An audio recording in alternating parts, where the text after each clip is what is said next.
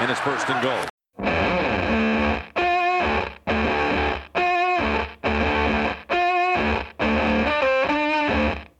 Апокалипсис сегодня, Судный день, Меланхолия, Армагеддон – все это не названия известных кинофильмов, а варианты названий сегодняшнего подкаста, потому что мы вернулись для того, чтобы говорить об отечественном американском футболе. Старт официальных всероссийских соревнований еще далек от нас, но ощущение того, что мы персонажи из любого фильма Звягинцева, уже появилось.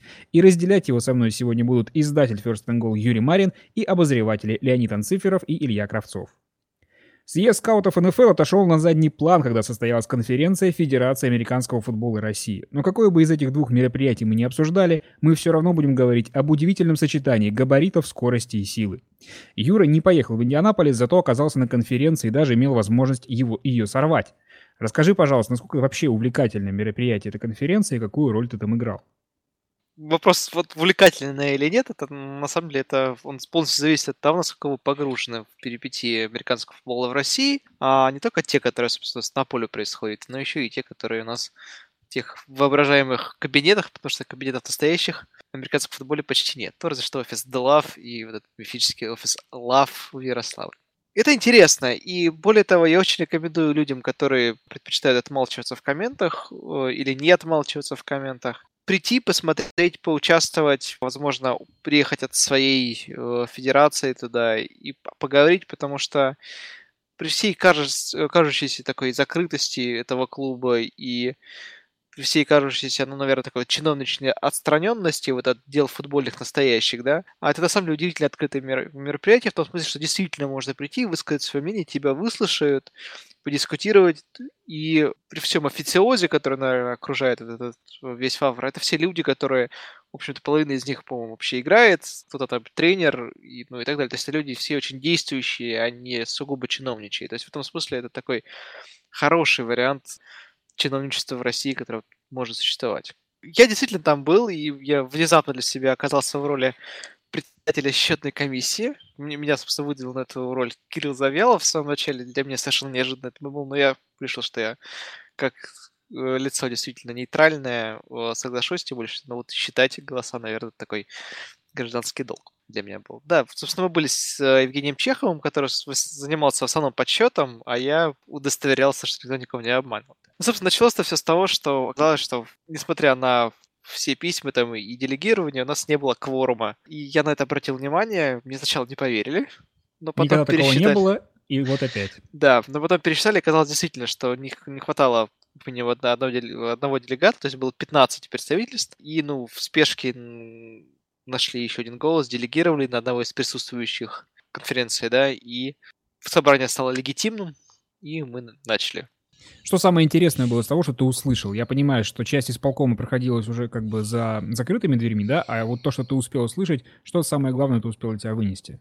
Смотри, там, как мне кажется, все вопросы покрывают разные грани и все важные. А я сразу хочу заметить, что ты говоришь, что часть проходила с закрытыми дверьми. Нужно понимать, что мероприятие, которое проходило в воскресенье, оно делилось на две части. Первая – это конференция в где, собственно, участвуют все делегаты, все представители членов АФРы имеют возможность чтобы голосовать, обсуждать и так далее. И второе, это было заседание исполкома, которое уже было таким формально закрытым, да, где пресса уже не присутствовала, в лице меня вот эта вот пресса, да, но все равно есть протокол этих заседаний, их можно посмотреть, и, насколько я могу судить, в всяком случае, по протоколу самой конференции, а, он в высшей мере правдив, то есть там написано прям все как было. Наверное, самая важная история это был это выбор новых членов исполкома. И выдвинулось там четыре человека. От Краснодарского края это был Андрей Васютин, это был Денис Милов от э, Федерации футбола Москвы, Владимир Купрюшкин от Нижегородской области, и это был Михаил Сатюков от э, Свердловской области. Э, я искренне болел за Михаила Сутякова, но выбрали все-таки Андрея Васютина и Дениса Милова, и, в общем-то, они потом присоединились к исполкому и решили, что там отдельный вопрос, те, которые касаются непосредственно исполком. Другая важная история, которая очень активно обсуждалась, по-моему, чуть ли не треть вообще всей конференции так получилось, что ее обсуждали, это была сборка. Там тут было предложение от международного турнира в, а, Испании, там новости об этом висит уже у нас на сайте. И сборная — это вещь, которая действительно трогает всех, и очень активно как раз здесь включался Урал. Собственно, почему я так внутренне болел за, за Михаила Стюкова на исполкоме, потому что мне казалось, что очень правильно и справедливо было бы, наконец, дать голос в исполкоме Уралу, потому что Урал — это действительно такая очень важная единица в российском футболе, которая в исполкоме никак не представлена. Но вот я надеюсь, что, может быть, в следующем году это как-то, если там будет свободное место, потому что переизбираться, по-моему, еще через год, да, то есть на 4 года собирается с полком. Но, возможно, если будет в следующем году место, я бы на месте Миши еще раз попробовал себя в этой роли, и, мне кажется, он вполне достоин. Ну, ты, Юр, а... демократ просто. Тебя послушай, ты еще и Дальнему Востоку голос дашь. Ну, если Дальний Восток будет так же активно участвовать в жизни российского футбола, как Урал, то очень даже да. И в этом смысле, возможно, стоит, например, расширить исполком, тоже вариант. А, ну ладно, речь не об этом. Речь о том, что а, сборная это вещь, которая действительно волновала всех. Была немножко такая странная а, фраза озвучена о том, что комплектоваться она будет не на а, основе трех команд, то есть патриоты, спартанцы, грифоны, да. Было видно, что всех этот вопрос волнует, потому что многие команды хотят делегировать своих игроков в сборной, как мы видим по последним нашим чемпионатам и по выпускам топ-100, которые выходят регулярно на нашем сайте. Есть очень достойные игроки в регионах, в общем-то, их можно видеть в сборной, и они будут вполне неплохо там смотреться. Ну и, собственно, я надеюсь, что были все услышаны в этот момент, и ребята из э, регионов, безусловно, талантливые, они будут иметь возможность поучаствовать как возможно в этом турнире, если он состоится, так и в а, осенних сборах, которых тоже в запланированы. И в этом смысле радует, что по сборке у нас начинает происходить больше вещей. Раньше это как-то вот упиралось либо в приуроченные а, отборочные игры, либо в одни сборы осенью. То есть то, что в сборной будет больше нашей жизни, наверное, это здорово. И это дает определенную надежду на то, что и уровень игры и результаты сборной будут расти. Давай пока не, далеко не ушли мы от сборной. У нас не вышла пока еще новость на сайте. Илья, расскажи, пожалуйста, что там происходит э, с ИФАФами. Там есть некоторые новости, официально еще не подтвержденные, но тем не менее те, которые непосредственным образом в будущем будут влиять на нашу сборную. А, ну да, конечно же, великой моей радости, да, тот ИФАФ, который я считаю силами добра, так сказать, светлой стороной силы победил, да, Сих и Дарт Вейдер были повержены, да, в лице Томми Викинга. Ну, это решение, ну, по крайней мере, а, было разослано по электронной почте всем, а, без исключения членам обеих, так сказать, группы ФАФ. А, Ричардом Маклином и Энди Фуллером, да, из ФАФ Нью-Йорк. Мы эту тему уже понимали раньше, да, почему я считаю, ну, что и правда на этой стороне, и выгоды для нас, и перспективы для нас находятся на ней же. Поэтому я не буду снова затрагивать эту тему. Силы добра, э, судя по всему, победили. Но при этом мы же вроде а... как были на стороне Томми Викинга чисто формально, да? Да, но э, э, это формальная принадлежность к ней, да, как бы, даже если у нас не было выбора в этой ситуации, все равно мешало нам, да, вот, например, э, юниорской сборной в прошлом году принять участие, да, мешало нам там женской сборной сыграть со Швецией и так далее. То есть, как бы, конкретные, в конкретные действия она вынима, выливалась. А не будет, как ты думаешь, каких-то там санкций со стороны победившей стороны за то, что мы находились не на той стороне истории? Вообще, я, я сейчас э, сам активно общаюсь очень с Энди Фуллером, да, как бы я в этом помогаю э, Кириллу Завьялову. Вот, и в целом ребят настрой очень конструктивно, да, потому что на самом-то деле, так сказать, возобновлять отношения с ними мы начали до того, как трибунал спортивный принял окончательное решение. Поэтому, ну, то есть мы, мы, мы сейчас явно не выглядим как те люди, которые просто отпирались от них, были с викингом до конца, пока как бы это уже стало совсем противозаконным. Вот. А мы выглядим как люди, которые все-таки сами, сами проявили инициативу и наладили конструктивный диалог и работу, поэтому я надеюсь, что все у нас будет нормально. Мы уже дважды упомянули фамилию Завьялова, и для тех, кто за отечественным футболом следит нерегулярно, нужно сказать, что самая главная кадровая перестановка, которая произошла в отечественном футболе, а, она произошла на позиции исполнительного директора ФАФР. Артем Поляков эту позицию освободил, сохранив за собой руководство Лиги американского футбола, а новым исполнительным директором стал как раз-таки Кирилл Завьялов, который в прошлом году активно критиковал федерацию и, что называется, доборолся. Теперь будет расчищать эти авгиевые конюшни самостоятельно. Лень, как ты оцениваешь эту рокировку? Что тебе в ней нравится, что не нравится? Я думаю, что она все-таки назрела в свете всех обсуждений, там, конфликтов, вопросов, которые возникали там последние, наверное, полгода наиболее активно. Так что это довольно закономерно, и я, конечно, Кириллу желаю удачи всяческой. Мы вот э, до сих пор много говорим про прозрачности, и от э, Кирилла как раз тоже много про это слышали.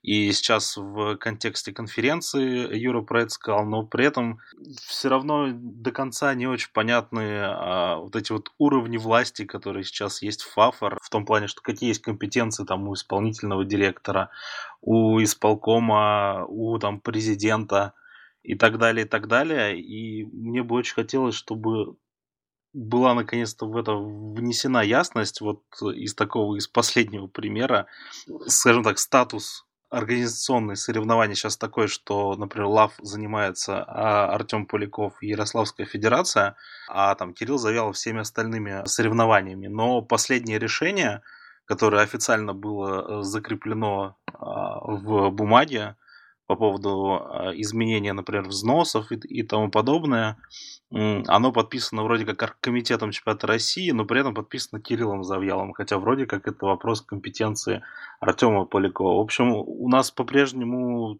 такая лапша, спагетти в плане того, кто за что отвечает, кто чем управляет, и я очень надеюсь, что это все исправится в ближайшее время. Я бы назвал это организационной шизофренией временной. Мне в этом отношении, например, очень нравится то, что произошло с пабликом, э, который раньше был Фавор, потом переименовался в ЛАВ и стал Лига американского футбола, и, в принципе, он таким сейчас остается. И, в принципе, понятно, что никто никуда его не, не будет переделывать обратно в паблик Федерации. То есть, при большом желании, Кирилл Завьяров может просто организовать с нуля новый паблик и раскручивать его. Благо, прецеденты были.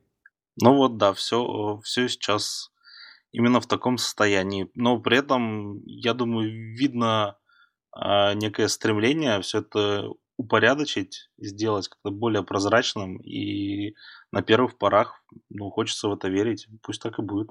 Я бы хотел здесь добавить немножко от себя. Это было очень такое мое позитивное впечатление от конференции в это, в это воскресенье. То, что очень здорово, что стороны абсолютно не враждуют. То есть а, то, что я видел, у них совершенно не было ни у Кирилла к Артему, ни у Артема к Кириллу не было совершенно никаких каких-то там выпадов по ходу конференции, никто никого специально не критиковал, между ними был совершенно открытый диалог. Несмотря на то, что Кирилл очень много и открыто э, критиковал Полякова, они все равно остались в рамках диалога, и диалога, в общем, то, что я видел, не на, вовсе там не на каких-то повышенных тонах, и, на мой взгляд, они будут работать вместе в, в этом году, и здесь, ну, я надеюсь, не будет никакого конфликта, что очень здорово, это очень позитивная и хорошая для меня новость.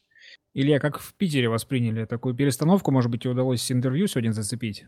Руководство э, нашего клуба, если ты спрашиваешь про него, а, естественно, может иметь свои взгляды на этот счет, да, поэтому я не буду его позицию озвучивать здесь, вот. А, но в целом, да, э, лично я, ну, я думаю, я думаю, что многие это разделят мою точку зрения, да. Перемены, да, в общественной организации, да, в, в руководящих постах, да, чем угодно, они всегда хороши просто по определению, да, потому что перемены говорят о том, что, во-первых, наша организация от, открыта и развивается, да, что она не стоит на месте, и что люди несут ответственность, да, за какую-то, э, за свою деятельность, за то, что они делают. В 2014 году в конце Артем Полякова сделали, да, дали ему свой пост, э, сделали его ответственным за лав, да, на той же самом на том же самом заседании меня, например, назначили ответственным да, за женскую сборную.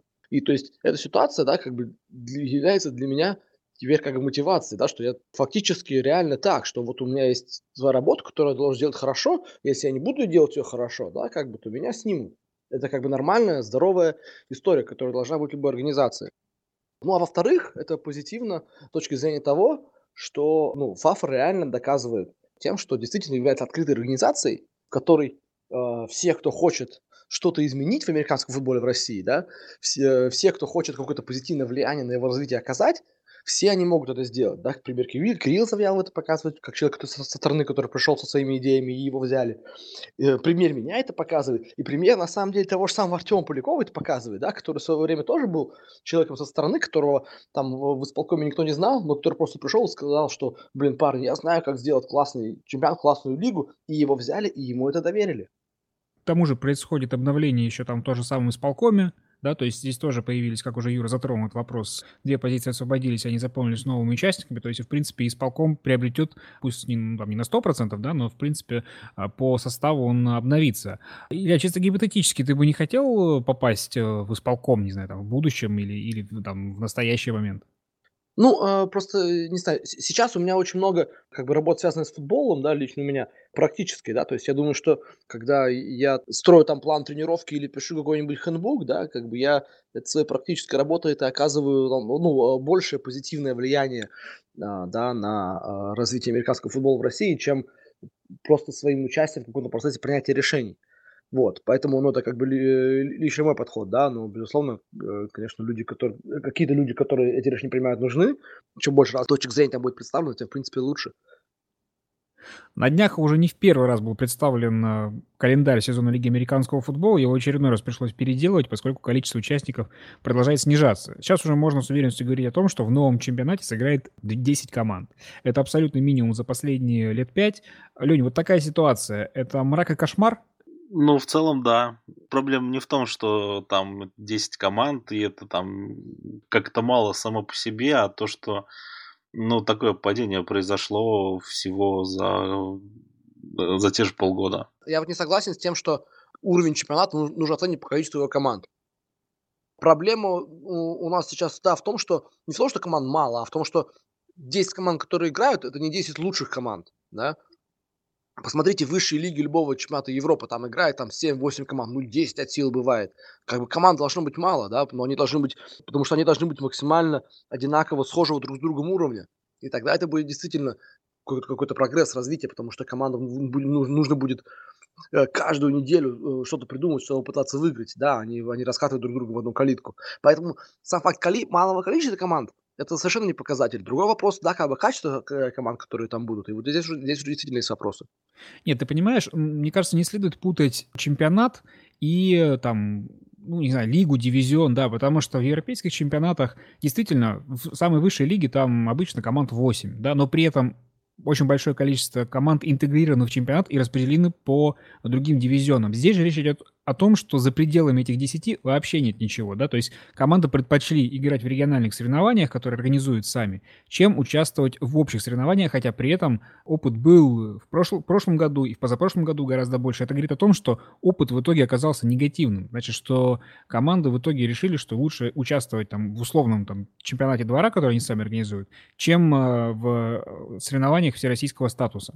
В целом, кажется, немножко утопия. В России, Россия все-таки это как страна с э, очень конкретной особенностью. Ну, это география, это размеры, это расстояние между разными точками. В этом смысле, мне кажется, что об, единый общий российский чемпионат это немножко такая утопичная идея, которой ну, в ближайшее время не суждено сбыться, пока, по крайней мере, мы не сможем эти расстояния как-то без э, сильного героизма преодолевать.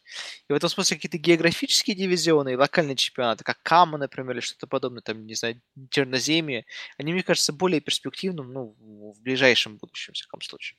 Так а нет, а кто мешает организовывать дивизионы по географическому принципу в рамках общего чемпионата и общего подхода? Безусловно, в Европе нет такой проблемы, когда нужно играть там в команде с Урала и ехать, например, куда-нибудь в Москву или там э, ехать на юг.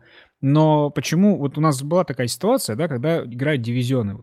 Были проблемы только с общим плей-офф. И общий плей-офф, в принципе, тогда критиковался, да, было понятно, что это максимум можно сделать, э, играть такой длинный матч, длинный выезд один раз за сезон, и то это приходится убиваться, да. Я не говорю об общем плей-офф, но то, что команды разинтегрировались из общих соревнований, для которых существует общий регламент, общие положения, и там вот этот самый высокий статус, о котором мы говорили, да, конечно, не стоит совать всех, чтобы каждая команда имела возможность побороться за чемпионство в этом же сезоне. Это, это и так не работает и в Европе, но то, что вообще все это разъединилось на куски. Мне кажется, в этом нет ничего особенно позитивного.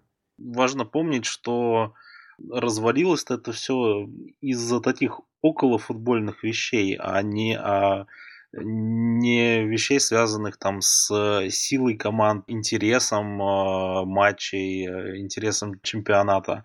Мне, мне кажется, это такой идеальной ситуации, ну, к которой, наверное, надо было стремиться последние годы в процессе организации, чтобы был довольно прочный такой костяк, и чтобы, чтобы этот костяк был большой, чтобы он там не состоял из там трех команд.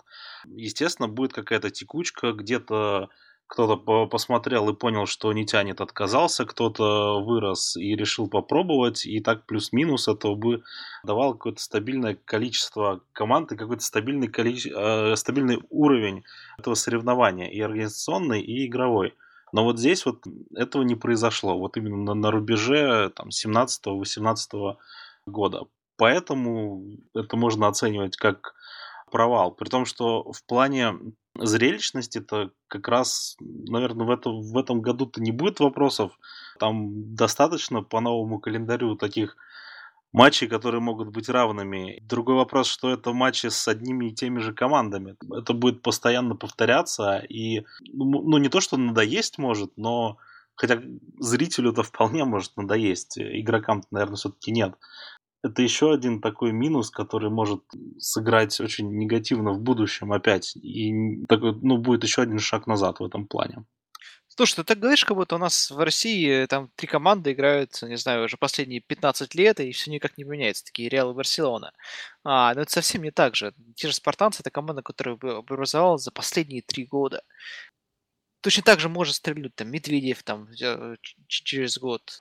Мы помним, каким в 2015 году, какой серьезный команд был Витязь. Ну, потом что-то пошло не так, да, у них сейчас не самый удачный период, но они вполне могут вернуться, учитывая количество талантов, на самом деле, которые есть в этой команде. Опять же, можно по рейтингу топ-100 посмотреть.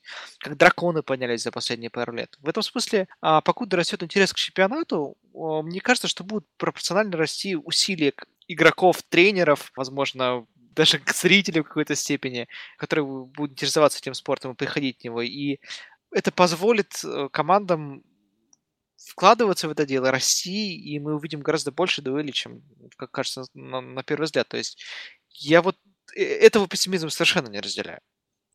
Ну, одновременно с чемпионатом у нас стартует и другое соревнование – который будет проводить уже Кирилл Завьялов. Это обновленный Кубок России. Турнир нас вообще постоянно, в принципе, обновленном формате существует. Э, и Кирилл в недавнем интервью First and Go сказал про довольно путанный вообще формат соревнования. Юра, как тебе показался этот формат? Ну, во-первых, давайте начнем с того, что формата как такового еще нет. То есть есть идея о том, что у нас есть э, различные члены нашей прекрасной Федерации американского футбола, которые, у которых есть там региональные соревнования там, на уровне области, например, или там группы соседних областей, когда это межрегиональное объединение, который, проведя свой внутренний турнир, делегирует одного или двух участников в Кубок России. А потом они играют вот в формате общего плей-офф, подбирая по дороге вылетевших участников из лав, возможно, там из других турниров, и, ну, и дополняя таким образом, чтобы они вот к там, осени, я не знаю, пришли и сыграли финал. Но там одна из идей в том, что Кубок России не должен проводиться отдельным турниром осенью, как это было в, в том Кубке России два года назад скажем, прямо тот Кубок России вообще был таким очень интересным явлением, когда все вдруг перемешались, одни и те же, те же самые игроки начали выступать в другой форме и в других командах, и внезапно поменялось вообще все в плане сил команд. То есть, что был Черный Шторм в 2015 году в регулярном сезоне, каким он стал в э, Кубке России, да. Но это я немножко отвлекся. В данном случае это речь, наверное, о том, что есть попытка этот кубок возродить, но она такая немножко, что ли, слишком формальная, а, вот эта вот попытка именно построить эту работу через федерации и так далее. То есть я так понимаю, что одна из целей Кубка России это именно всероссийское соревнование, потому что сейчас есть понимание, что из лав по крайней мере, в этом году, да, из лав всероссийского соревнования не получается, а сделать такое хочется, и хочется что-то вот именно объединить, там, и Урал, и, возможно, там, Дальний Восток, условно, там, юг, команда Юга, команда Севера, и чтобы у них какой-то был общий турнир, общая сетка. Это хорошая идея, но я пока не понимаю, как это оно, оно будет жить. Мне очень понравился Кубок регионов в прошлом году, и если бы Кубок России стремился вот к какому-то формату а Кубка регионов, когда действительно были какие-то футбольные выходные, как показала практика, ничего страшного нет в том, чтобы сыграть два матча за два дня. Вот мне кажется, что этот, это тот опыт, которым нужно в данном случае воспользоваться, и, по крайней мере, когда сетка будет ну, понятна, ясна и будет понятен формат, действительно, а не идея формата, а вот формат, понятно, кто куда выходит, кто с кем играет, да, вот нужно этим опытом обязательно воспользоваться. Там пока очень много проблем, э, чисто организационных, помимо того, что не во всех дивизионах еще понятно, кто участвует. То есть по чемпионату Москвы до сих пор нет прямых ответов, какие команды там будут участвовать. Также, например, есть такой момент, когда команда выступает в двух э, дивизионах сразу. Например, там Черный Шторм и Брюинс будут выступать... Ой, Черный Шторм и Витязь будут выступать и в чемпионате Москвы, и в Черноземье. И не очень понятно, как, как разбираться с тем, откуда какие команды брать, если они будут выигрывать. То есть, конечно, еще Кирилл Завьялов придется очень много разбираться. У тебя какое ощущение? Это вот временные такие костыли просто, да, в силу отсутствия других э, вариантов? Или же это э, вариант на перспективу, из которого потом может вырасти более стабильное отдельное чемпионат соревнований?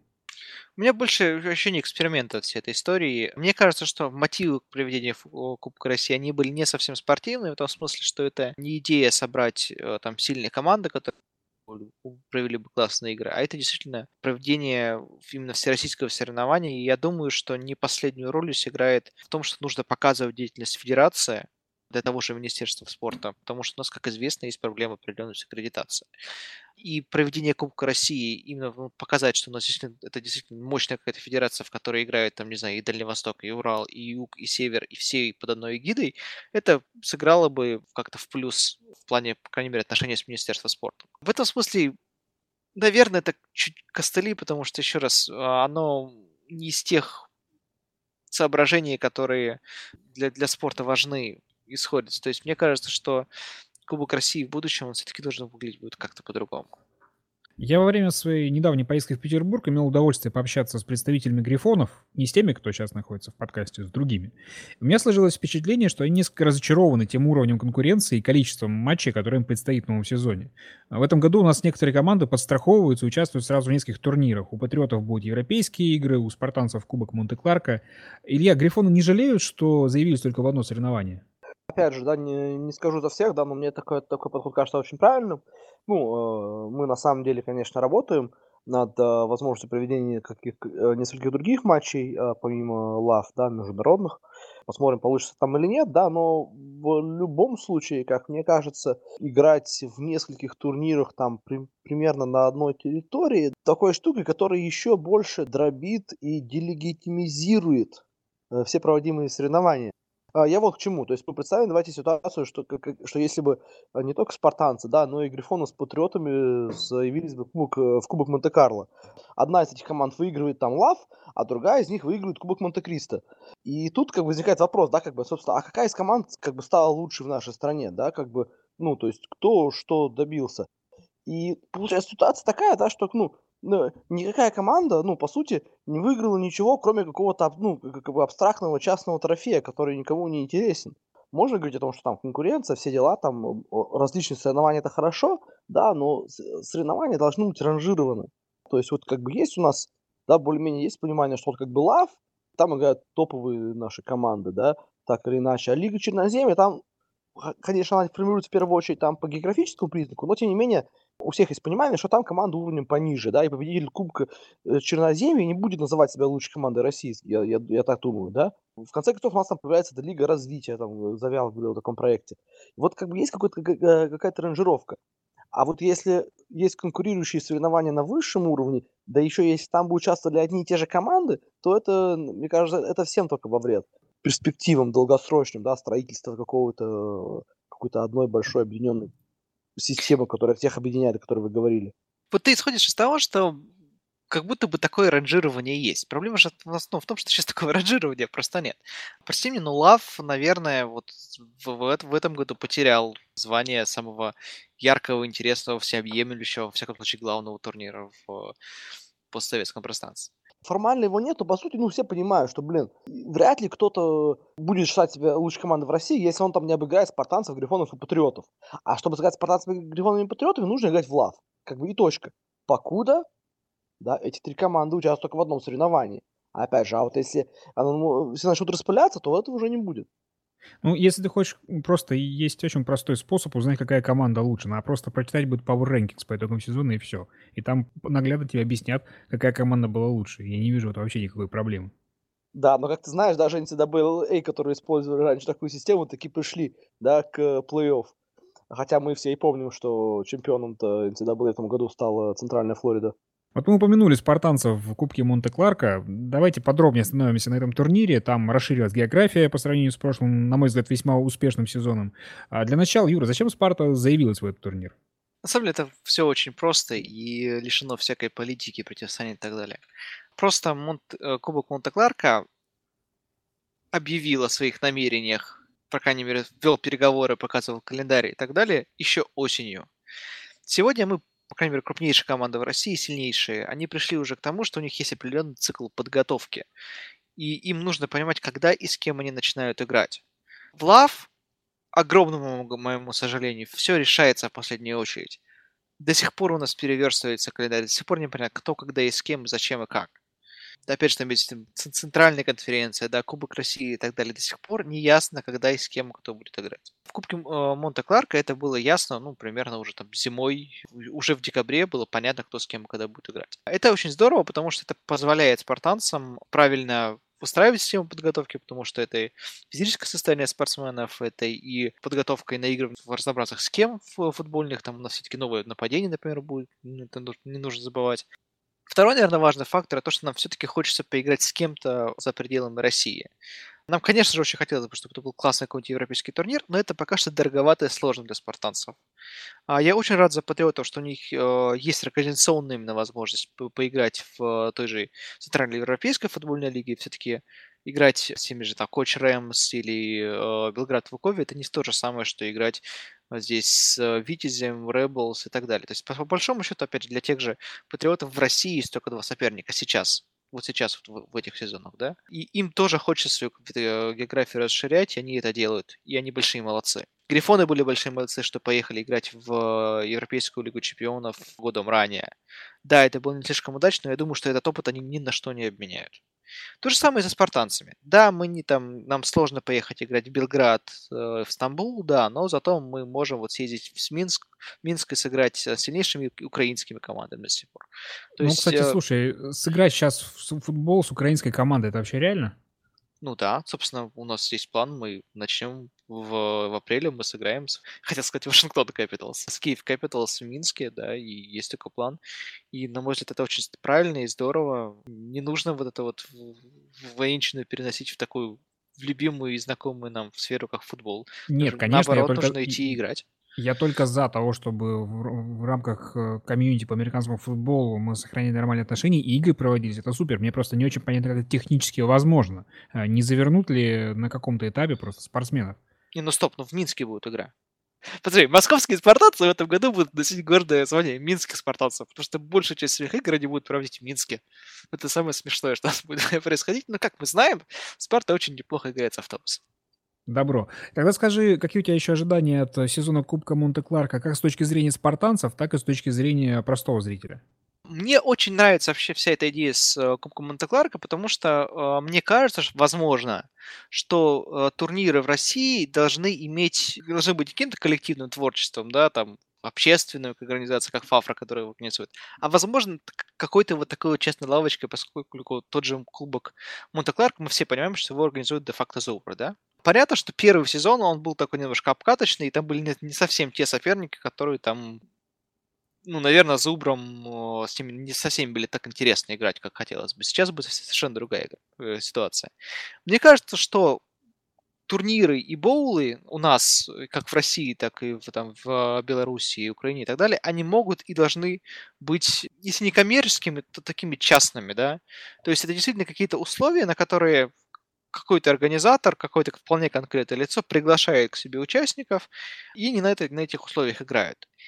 Это дает возможность, во-первых, чуть вольнее себя чувствовать там в правилах организации, то есть, например, можно делать упор на медийное освещение, можно делать упор на какие-то отдельные элементы там нужен. НФЛ это же вполне себе пример такого турнира, когда они каждый сезон немножко меняют правила для того, чтобы зрителям было интереснее. Правила футбола в НФЛ, они же немножко отличаются, как мы знаем, да, от правил там в, то, в того же колледж футбола, это международных правил американского футбола. А, и это очень здорово. И Кубок Монте-Кларка, повторюсь, это вот пример такого турнира, и мне кажется, очень возможно, это с него можно будет потом брать э, его как за образец и повторять что-то такое в России. Турнир, который лично меня больше всего интригует, это открытый чемпионат Москвы, который также иногда называют континентальная футбольная лига. Вот честно, я так и не понял, до каких пределов этот чемпионат открытый, кто там будет участвовать и в каком формате. Леня, может быть, ты приоткроешь завесу тайны, что мы знаем о КФЛ в данный момент? Во-первых, стоит сказать, что если все так э, ждут э, какой-то информации об этом турнире, то придется поддержать интригу дальше. Из первых рук... Придется читать First Goal.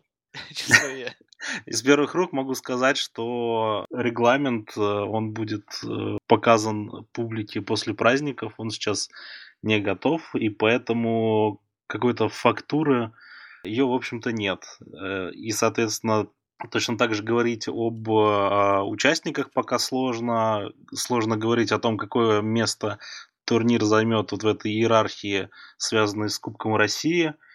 По масштабам, как сказал э, Денис Милов, это турнир примерно на 5 команд и с возможным продвижением двух-трех из них э, дальше в Кубок России.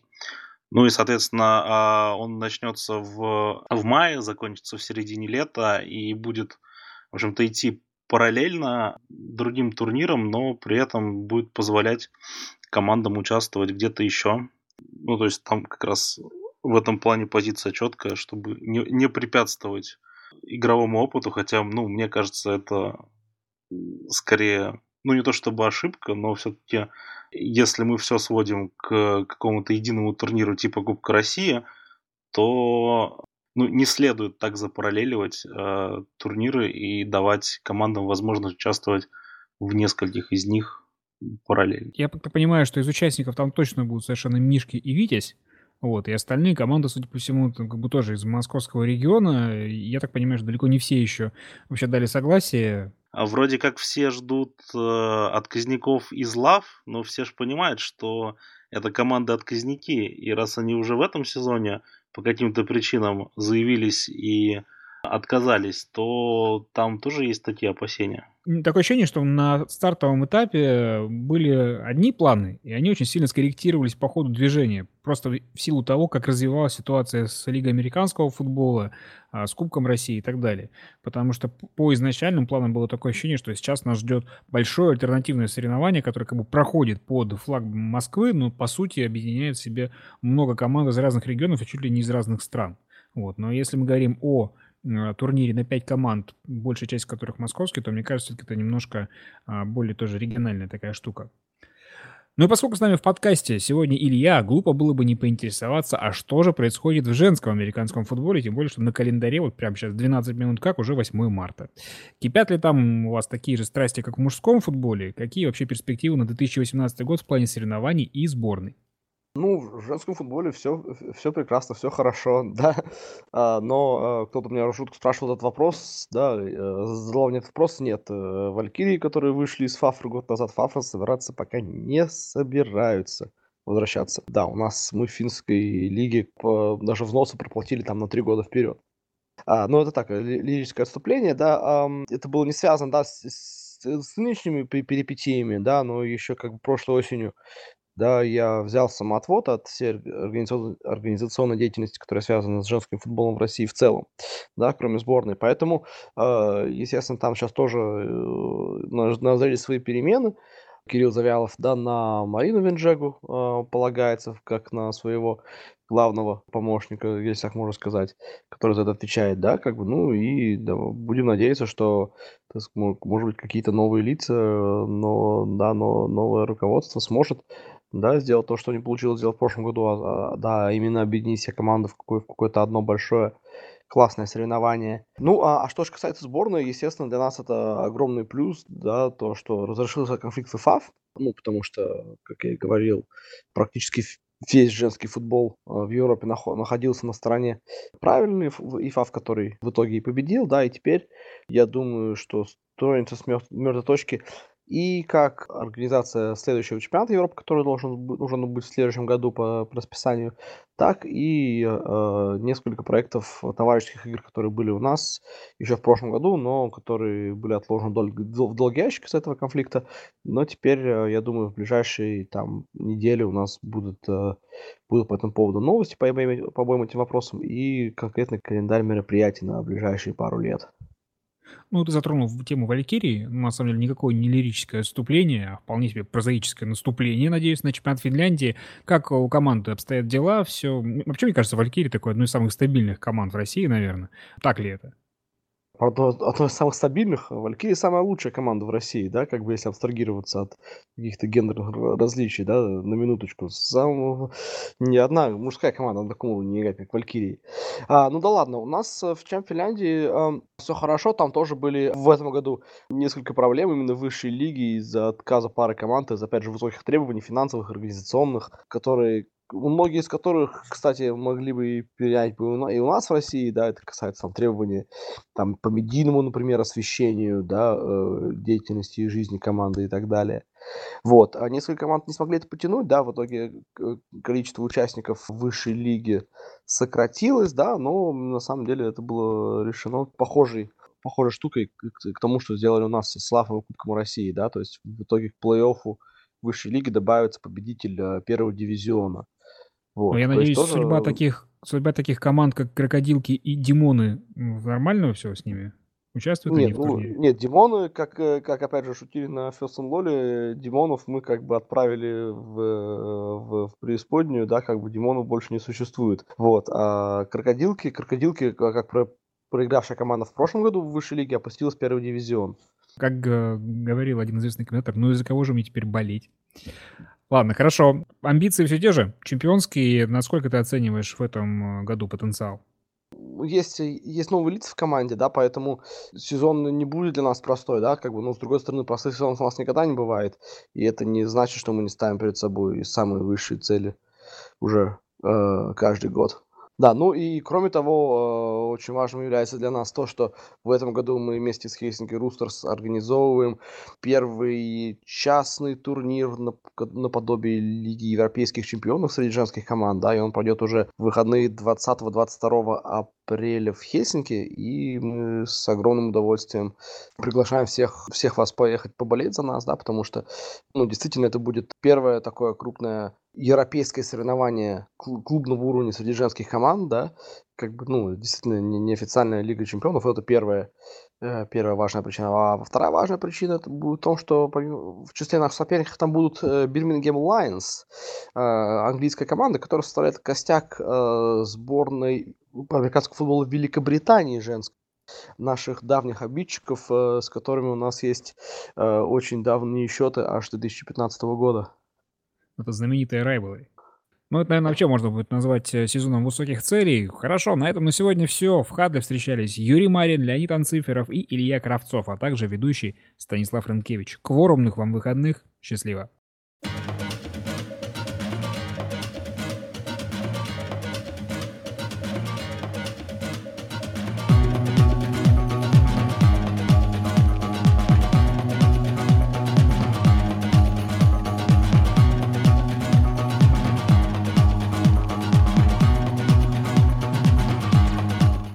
Монте-Кларко говорю, а не Монте-Карло. Смешно говорился. А, а, а ты думаешь, я это оговорился?